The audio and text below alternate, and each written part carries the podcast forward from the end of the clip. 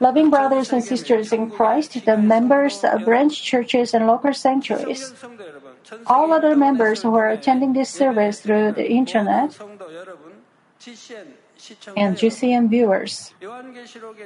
Much of what unfolds in the book of Revelation takes place during the seven year Great Tribulation. After all saved souls have been caught up into heaven, a great tribulation will ensue for seven years on the earth. For that reason, the book of Revelation is, by and large, the story of the tribulations and calamities. As each of the seven seals is broken and each of the seven trumpets is sounded, the intensity of the tribulation only deepens.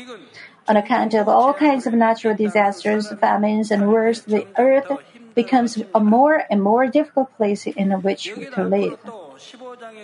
On top of this, we will read of the seven bowls in chapter 15. It may be a little confusing for some of you when reading of seven seals, seven trumpets, and seven bowls. Without grasping the whole context, it may seem as though similar elements and events keep repeating themselves. When exactly does World War III begin? At what point in time does the Antichrist take power? When do the two witnesses appear? Answers to such questions may not be clear, but the events recorded in the book of Revelation may not occur in a precise uh, chronological order. One incident and another incident may overlap and take place during the same time frame. Some are mentioned at the beginning of the revelation, but they may take place at a later time. Don't stick strictly to the uh, chronological order of the events, but make an effort to understand the whole flow. As the seven year Great Tribulation is underway, the 144,000 bondservants of God rise from all over the world and preach the gospel. On their account, countless people believe and reach salvation, but the nation of Israel still awaits the coming of the Messiah. According to the providence of saving Israel, the ministry of the two witnesses finally begins. Stunned by the two witnesses' manifestations of God's power, many believe and accept Jesus as their Savior. But Israel does not repent and turn from its ways until it has realized the true identity of the Antichrist. Only after its people realize they have been deceived by the Antichrist into defiling God's holy temple do they start repenting of their ignorance. This co- uh, coincides with the ministry of the two witnesses and the great work of salvation engulfing Israel. Now, with the force of Antichrist to allow this chain of events to happen, it employs every available means to arrest and kill the two witnesses, but it cannot succeed until the time God is set. When the ministry of the two witnesses does come to an end, the two dies as uh, uh, die as martyrs in God's providence. However, when the Antichrist kills two witnesses, it does not appear on the stage by itself. Even though it will already have seized control of world affairs, the Antichrist secretly manipulates events from behind the scenes. It mobilizes armed forces of other nations and conducts a large-scale offensive to arrest two witnesses. It will eventually arrest and have the two witnesses killed. Let's take a look from the moment the seventh trumpet is sounded. Verse 14 says, The second woe is past. Behold, the third woe is coming quickly. Here, the third woe is the calamity that begins at the sound of the seventh trumpet. Brothers and sisters, people live unbearably depressing lives during the seven year Great Tribulation. One, two, three years. As time passes, the reality of life becomes all the more pessimistic. One second, one minute feel too long. No matter how terrible the calamity, however, it eventually comes to an end at the uh, predetermined time. Then the Millennium Kingdom begins. Following the Millennium Kingdom is the Great White Throne Judgment. All of these events take place according to God's providence without any error. As the second woe is past, the third woe is waiting in the wings. It is coming quickly, the Bible says. The verse 15 says, Then the seventh angel sounded, and there were loud voices in heaven saying, The kingdom of the world has become the kingdom of our Lord and of his Christ, and he will reign forever and ever. With the start of the seven year Great Tribulation and accompanying calamities, the world will seemingly have been destroyed beyond repair and restoration. Moreover, evildoers appear to wield their power and do as they please. It's because God has not yet taken away the authority the enemy devil and Satan have over the world. This authority over the world was taken over by the enemy devil and Satan after Adam committed the sin.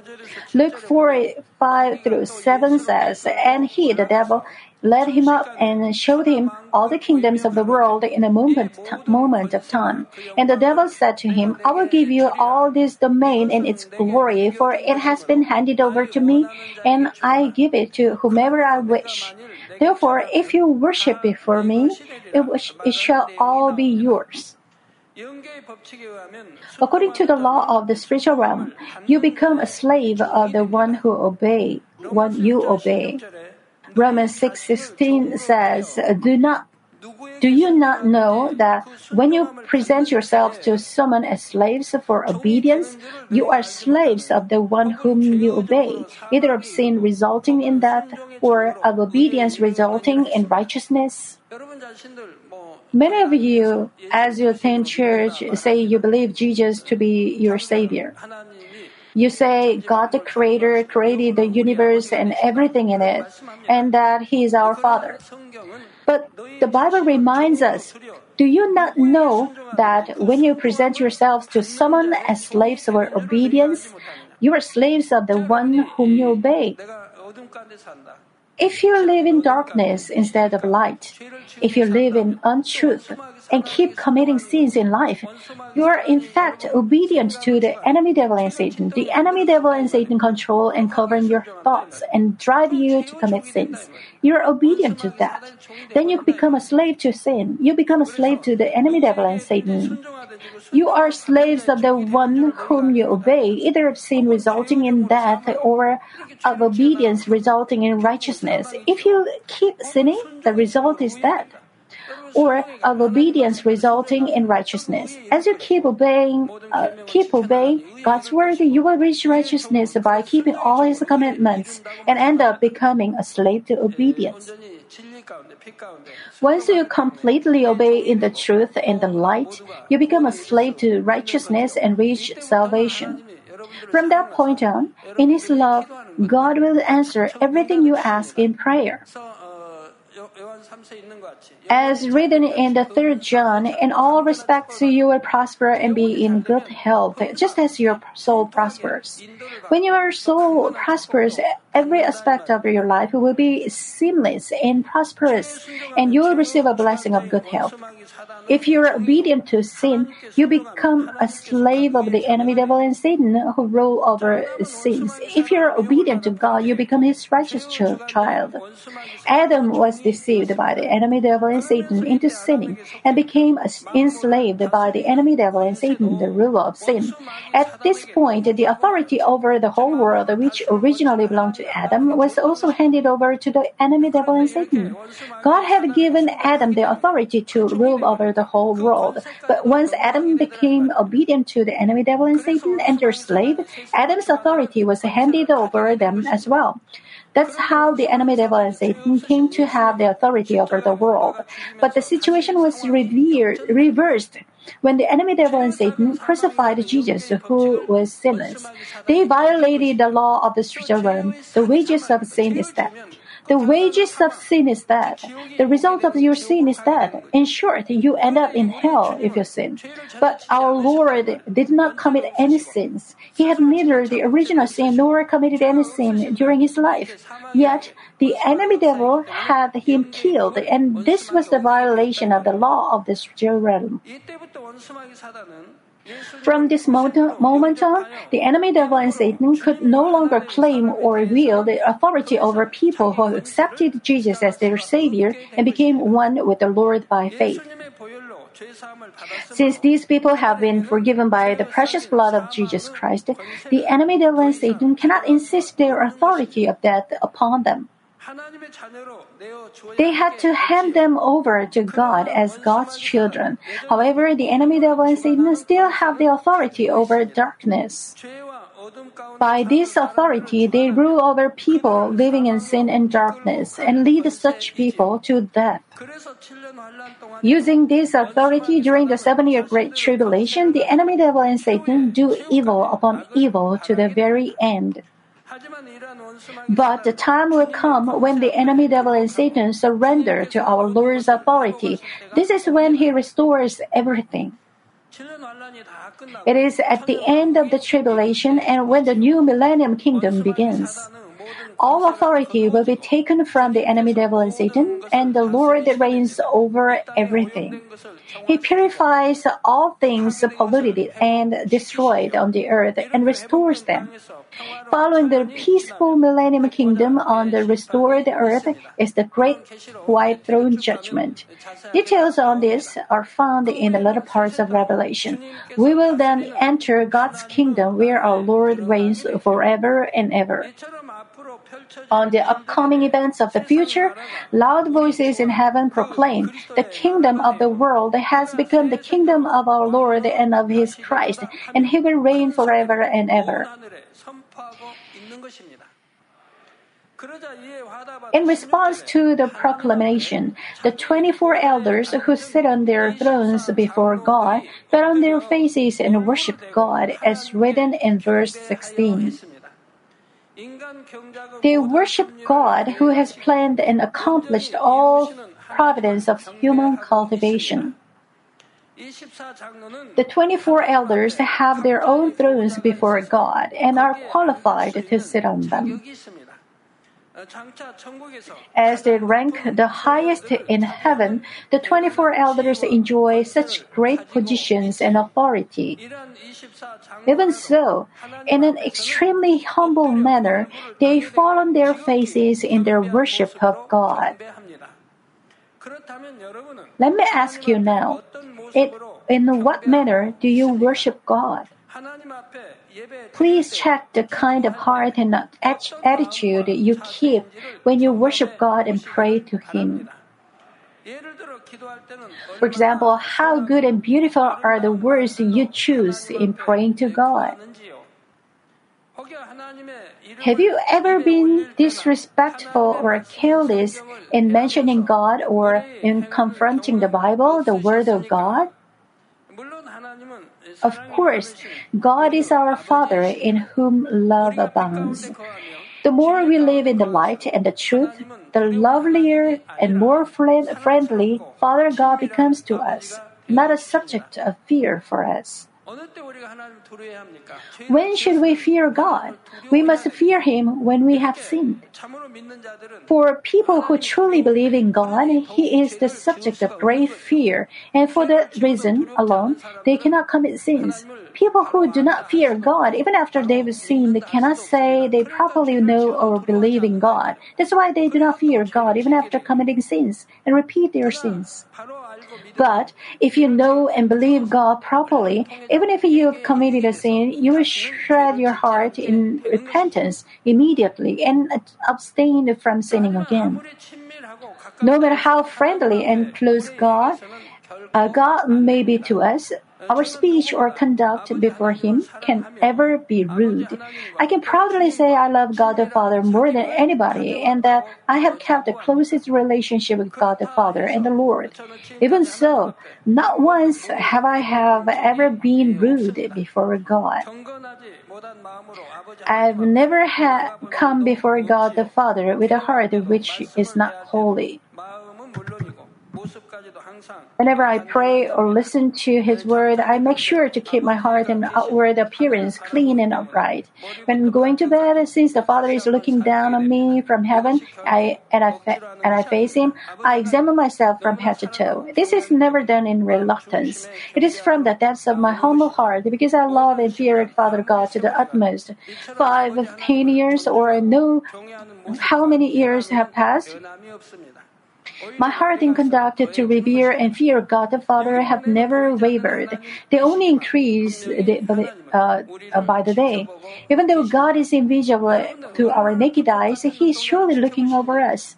Many of you have experienced how God watches over you with His eyes that are like a flame of fire.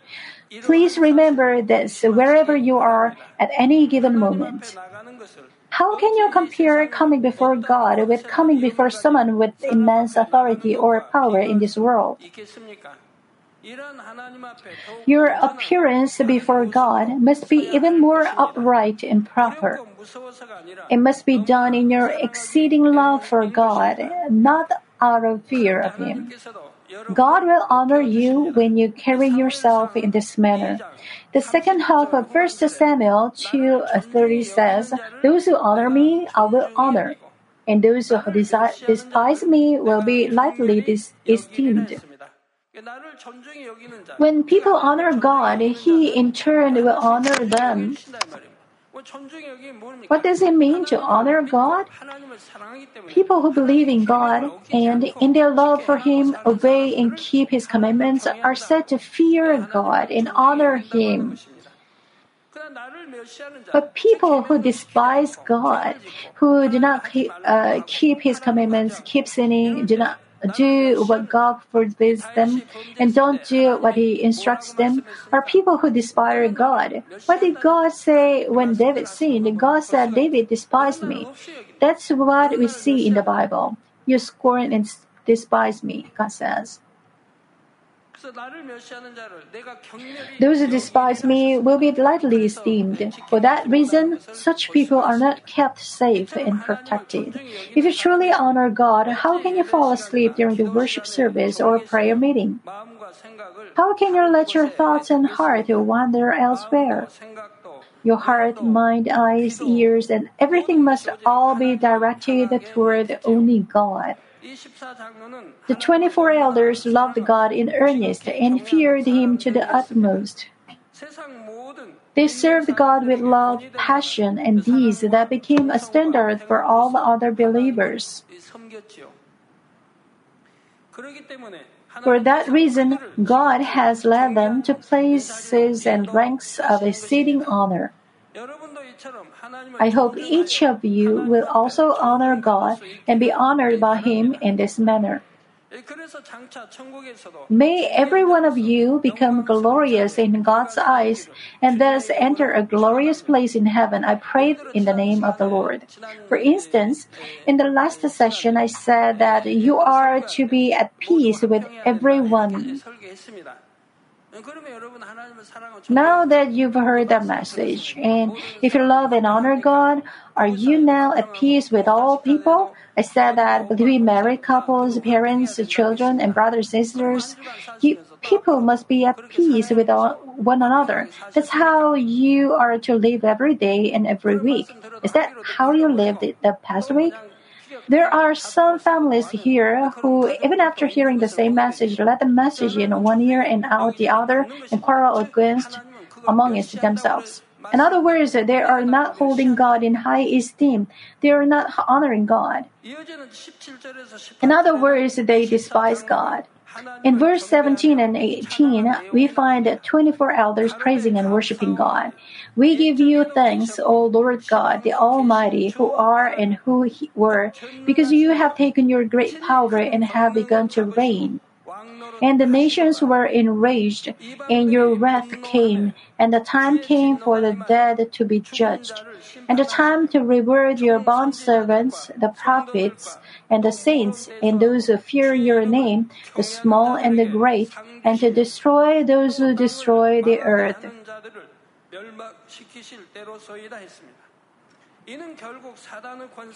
In sum, a time will come when Satan's authority is finally broken and God begins his reign. That the nations were enraged refers to people who do not believe in the Lord standing up against God in their own evil. To those whom God's wrath and judgment will come, it is written, The time came for the dead to be judged. The book of Revelation is also the Word of God, and its contents will be fulfilled as written. Here, the dead refer to people whose spirits are dead. They are people who are not saved. Adam had originally been a living spirit, soul, and body. He was a living spiritual being. But Adam's spirit died because of his sin of disobedience. To say that a spirit is dead is because of sin. A person's communication with God has been severed and the spirit cannot function. I have explained the spirit, the soul, and the body in detail in the past. I've elaborated on what it means to say the spirit is dead and how it can be brought back to life and live again. Now, when the spirit is dead, the soul takes control of the body. Since the spirit, the master of the body, is unable to perform as master as if it's imprisoned, the soul takes control of the body. And the soul is controlled by Satan. The Spirit is governed or controlled by God, our Lord, or the Holy Spirit, but the soul is now controlled by the enemy devil and Satan. Since the Spirit is dead and under the control of the enemy devil and Satan, a man lives as a slave to the enemy devil and uh, eventually goes to hell, the eternal death. But when we accept Jesus Christ as our Savior, the Holy Spirit, the gift from God, comes into our hearts. That's when the dead spirit comes back to life. Once the spirit is revived, even when a person breathes his last, we say he is sleeping and not dead since the spirit is alive. When people whose spirits have come back to life after accepting Jesus as their Savior pass away and are buried, we say they are sleeping. Instead of saying they are dead, we say they are sleeping. Since the spirit since the spirit is alive, we say he's sleeping and not dead. Therefore, when today's scripture says the dead to be judged, it means people whose spirits are dead will be subject to God's judgment. On the other hand, this judgment is also the time to reward your bondservants, the prophets and the saints, and those who fear your name, the small and the great. People who have received salvation will be subject to the reward judgment according to their deeds. Scripture refers to the time of judgment for people who do not believe but instead stand against the Lord and those who believe and are saved. As the 24 elders made this confession, the Apostle John saw the temple of God in heaven open up. Verse 19 says, And the temple of God which is in heaven was opened, and the ark of his covenant appeared in his temple. And there were flashes of lightning and sounds and peals of thunder and an earthquake and a great hailstorm. To say that the Ark of His covenant appeared in His temple, every word of God's promise will be faithfully accomplished. There were flashes of lightning and sounds and peals of thunder and an earthquake and a great hailstorm means that all calamities and judgments of the seven year great tribulation are also under God's control. World history, man's fortune and misfortune, life and death are done according to justice. But in the end, everything is accomplished as God has planned and worked. That's because God plans and works precisely according to the justice. The second half of, the, of James 1:17 says of God, "Every good thing given and every perfect gift is from above, coming down from the Father of lights, with whom there is no variation or shifting shadow." Numbers 23:19 says, God is not a man that he should lie, nor a son of man that he should repent. Has he said, and will he not do it? Or has he spoken, and will he not make it good? Just as all prophecies of the Bible has have been fulfilled as written, the words of the book of Revelation will be accomplished as well. The second advent of the Lord, the seven year great tribulation, the millennium kingdom, and the great white throne judgment, all these will be fulfilled. According to precise justice, they will be accomplished just as God planned. This applies equally to each and every one of you. When we believe the Lord and receive the Holy Spirit, our heart becomes an individual temple. 1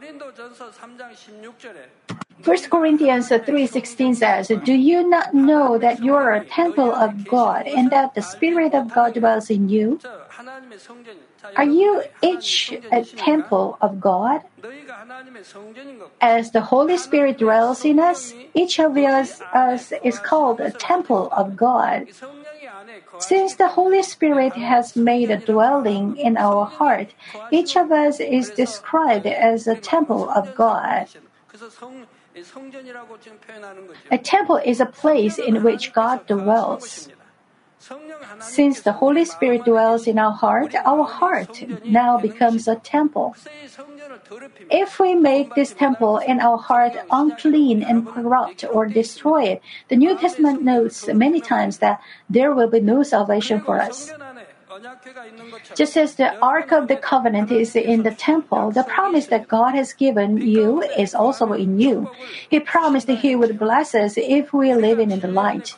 When we live in the truth, we will live, receive answers to our desires from God. But 1 Corinthians 3:17 says, "If any man destroys the temple of God, God will destroy him. For the temple of God is holy, and that is what you are." You must keep your body and heart holy, since your body and heart are the holy temple where the Holy Spirit dwells.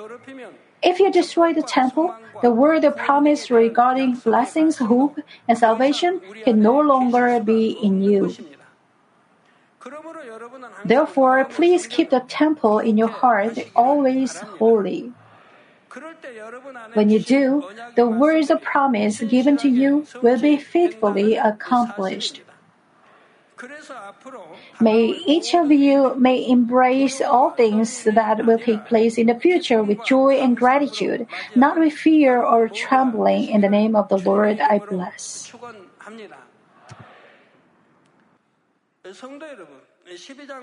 From chapter 12 onward, the situation becomes even more pressing. Events described remind one of the contents from a sci-fi novel. Revelation 12, 1 through 5, a great sun appeared in heaven, a woman clothed with the sun and the moon under her feet, and on her head a crown of 12 stars, and she was with child, and she cried out, being in labor and in pain to give birth.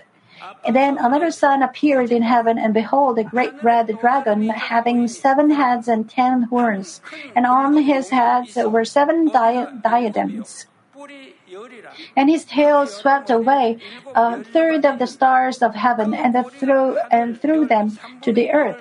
And the dragon stood before the woman who was about to give birth, so that when she gave birth, he might devour her child. And she gave birth to a son, a male child who is to rule all the nations with a rod of iron. And her child was caught up to God and to his throne.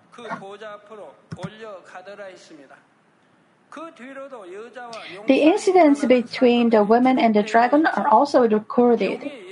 The dragon persecutes the woman, and the woman, given the two wings of the great eagle, flies into the wilderness.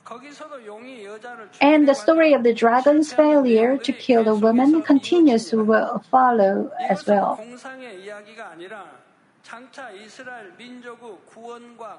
This is not science fiction, but an account of events that are to take place in the future with regard to the salvation of the people of Israel. Let us pick up uh, from here in the next lecture. Let me conclude the message. When students take an exam, there is a range of chapters from which the questions are drawn. It is like the promise that questions will consist only of chapters within that range. Even after the range has been announced, different types of students prepare differently. Some students study the range of chapters in the textbook and receive good grades. Others study and prepare just enough to barely pass. There are still other students who don't study at all and fail the test, even though the range of chapters have been previously announced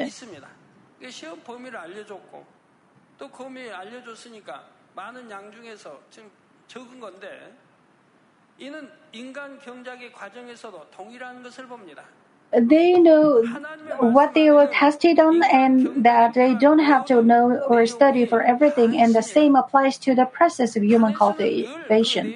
All necessary instructions for the human cultivation are found in god's word and god's word is interpreted and taught all the time from this pulpit. Some people may fail to understand messages of great depth, but the lack of understanding alone does not mean they cannot or will not uh, be properly cultivated. Newcomers from different churches or novice believers, I'm sure you hear a lot of vocabulary here that you had not heard elsewhere. But there are not some made up words, they are all found in the Bible. It's just that during your life of faith in Christ, you hadn't been preached such words and expressions, but they're all found in the Bible. Vocabulary words in this very sermon, as well as such expressions as Spirit and Holy Spirit, are all in the Bible, and such words and expressions are merely being explained. That's why newcomers may find the messages difficult to understand at first. They're difficult. Since you're hearing them for the first time, they're difficult. But even if you are a novice believer, as you keep listening to the messages, you will understand. It will be difficult at first, but you will understand little by little. So do not be anxious, but be sure to attend every service and listen to the message attentively. And soon enough, you uh, soon enough you will understand little by little. Some of you cannot understand the spiritual deep words, but the lack of understanding does not mean you cannot or will not be properly cultivated. The problem is in the failure to put the knowledge into practice. People hate others even though they know they must not. They cannot love even though they know they must. They don't cast off ill feelings even though they must. Prior to accepting God, I was very stubborn and very prideful. I could not bear losing to anyone. I always had to win.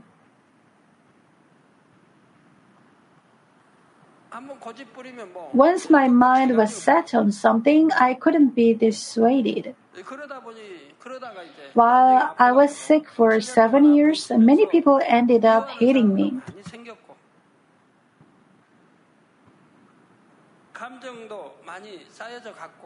All sorts of emotions built up within me, and I was becoming more evil by the day. Since I couldn't behave as a person should, many people hated me and many others disliked me. I'd return that hatred and be building up uh, in my heart all sorts of emotions.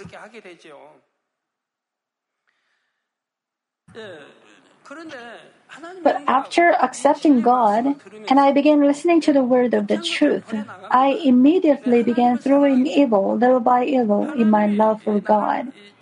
He has met me. I've come to know Him.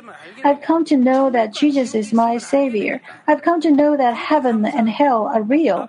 For all this, I was thankful. I was thankful for having been sick, for having been tried for seven years. Because of that trial, because of all the hurt and the pain, I was able to meet God. How could I not be thankful? If not, if things had gone my way, I wouldn't have accepted God. If I hadn't been sick, I wouldn't have accepted God, but would have ended up suffering eternal death and going to hell. Because I had been, been sick, because I had been tried, I was able to accept God and know about heaven and hell. How could I not be thankful? For those reasons, I was tried, but uh, even for that, I was thankful. All those people who hated me, and I placed them under the microscope, microscope of the truth in God's word. They didn't hate me, but I was in a, in a situation in which they were forced to hate me.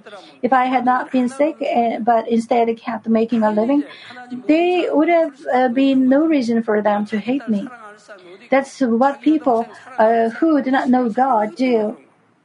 Who in the world does not love their daughters, and who in the world does not love their sisters? It was out of their love.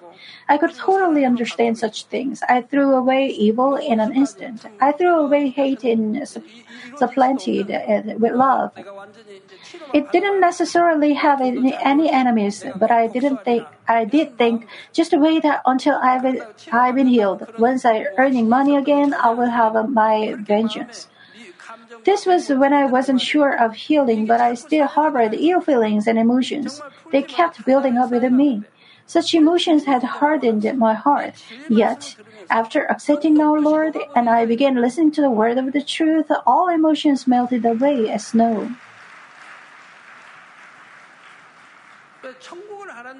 Now that I have come to know about heaven and hell. Now that God the Lord of hosts became my Father and His only begotten Son Jesus became my Savior. What else would I need? What could I be lacking? What's the point of all the bickering and quarreling? What's the point of hating and becoming irritated? All hate and ill feelings and emotions built up in my heart melted away as snow. Just like snow. They don't worship God in spirit and truth, even though they must. Don't our students know that they must worship God in spirit and the truth? Don't grade school children know they have to worship in spirit and truth? They've learned and heard countless times, but still choose not to put their knowledge into practice. Of course, some grade school children do as they've learned, but parents, aren't such children pitiful? They were to love God above all else, but yet they love the world even more. The reason we must love God above all else has been explained more than enough. It's become almost common sense. We are to love God first, love Him above all else without question. If we just tell people unconditionally love God first, there can be grounds for misunderstanding. So the reason has been explained countless times to a point you can easily accept and understand, then they have to love God first, and that's not the case. Most of the times, they don't do as they are taught, even though they know the truth and the answer. It's as though students prepare for the exam diligently but keep getting wrong the questions to which they already know the answers.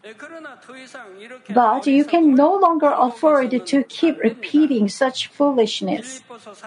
Philippians 4 9 says, The things you have learned and received and heard and seen in me, practice these things, and the God of peace will be with you.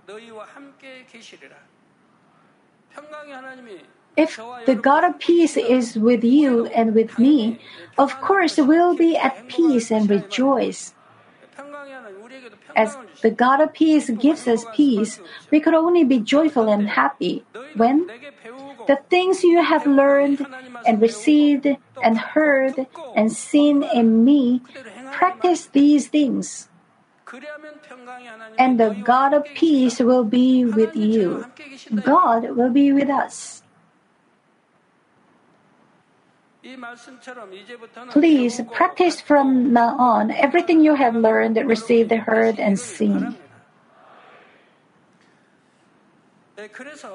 By doing so, may each of you live a blessed and prosperous life as the God of peace is always with you. In the name of the Lord Jesus Christ, I bless.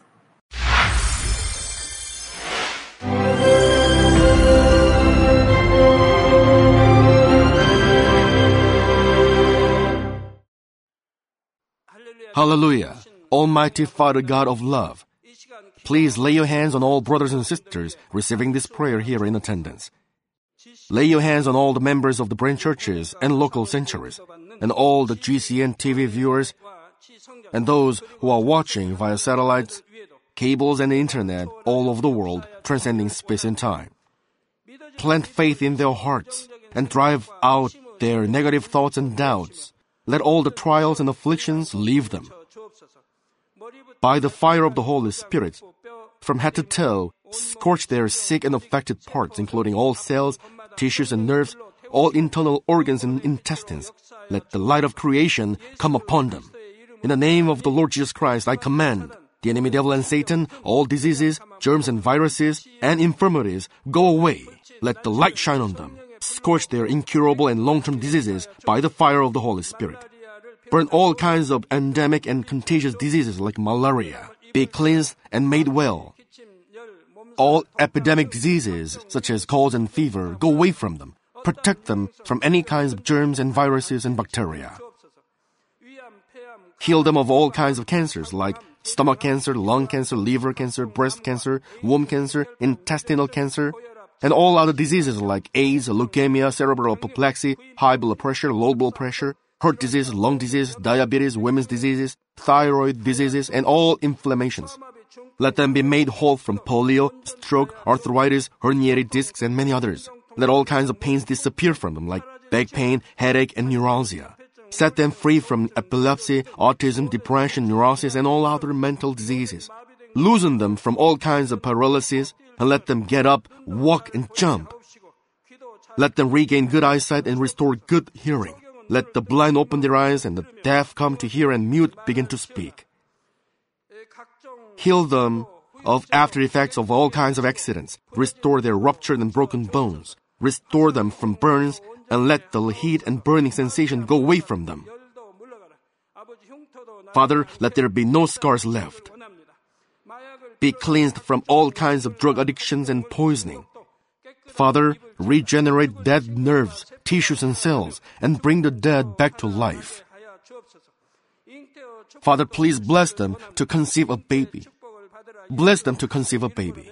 In the name of the Lord Jesus Christ, I command the enemy devil and Satan, the ruler of the air, the evil forces and their servants, go away from them.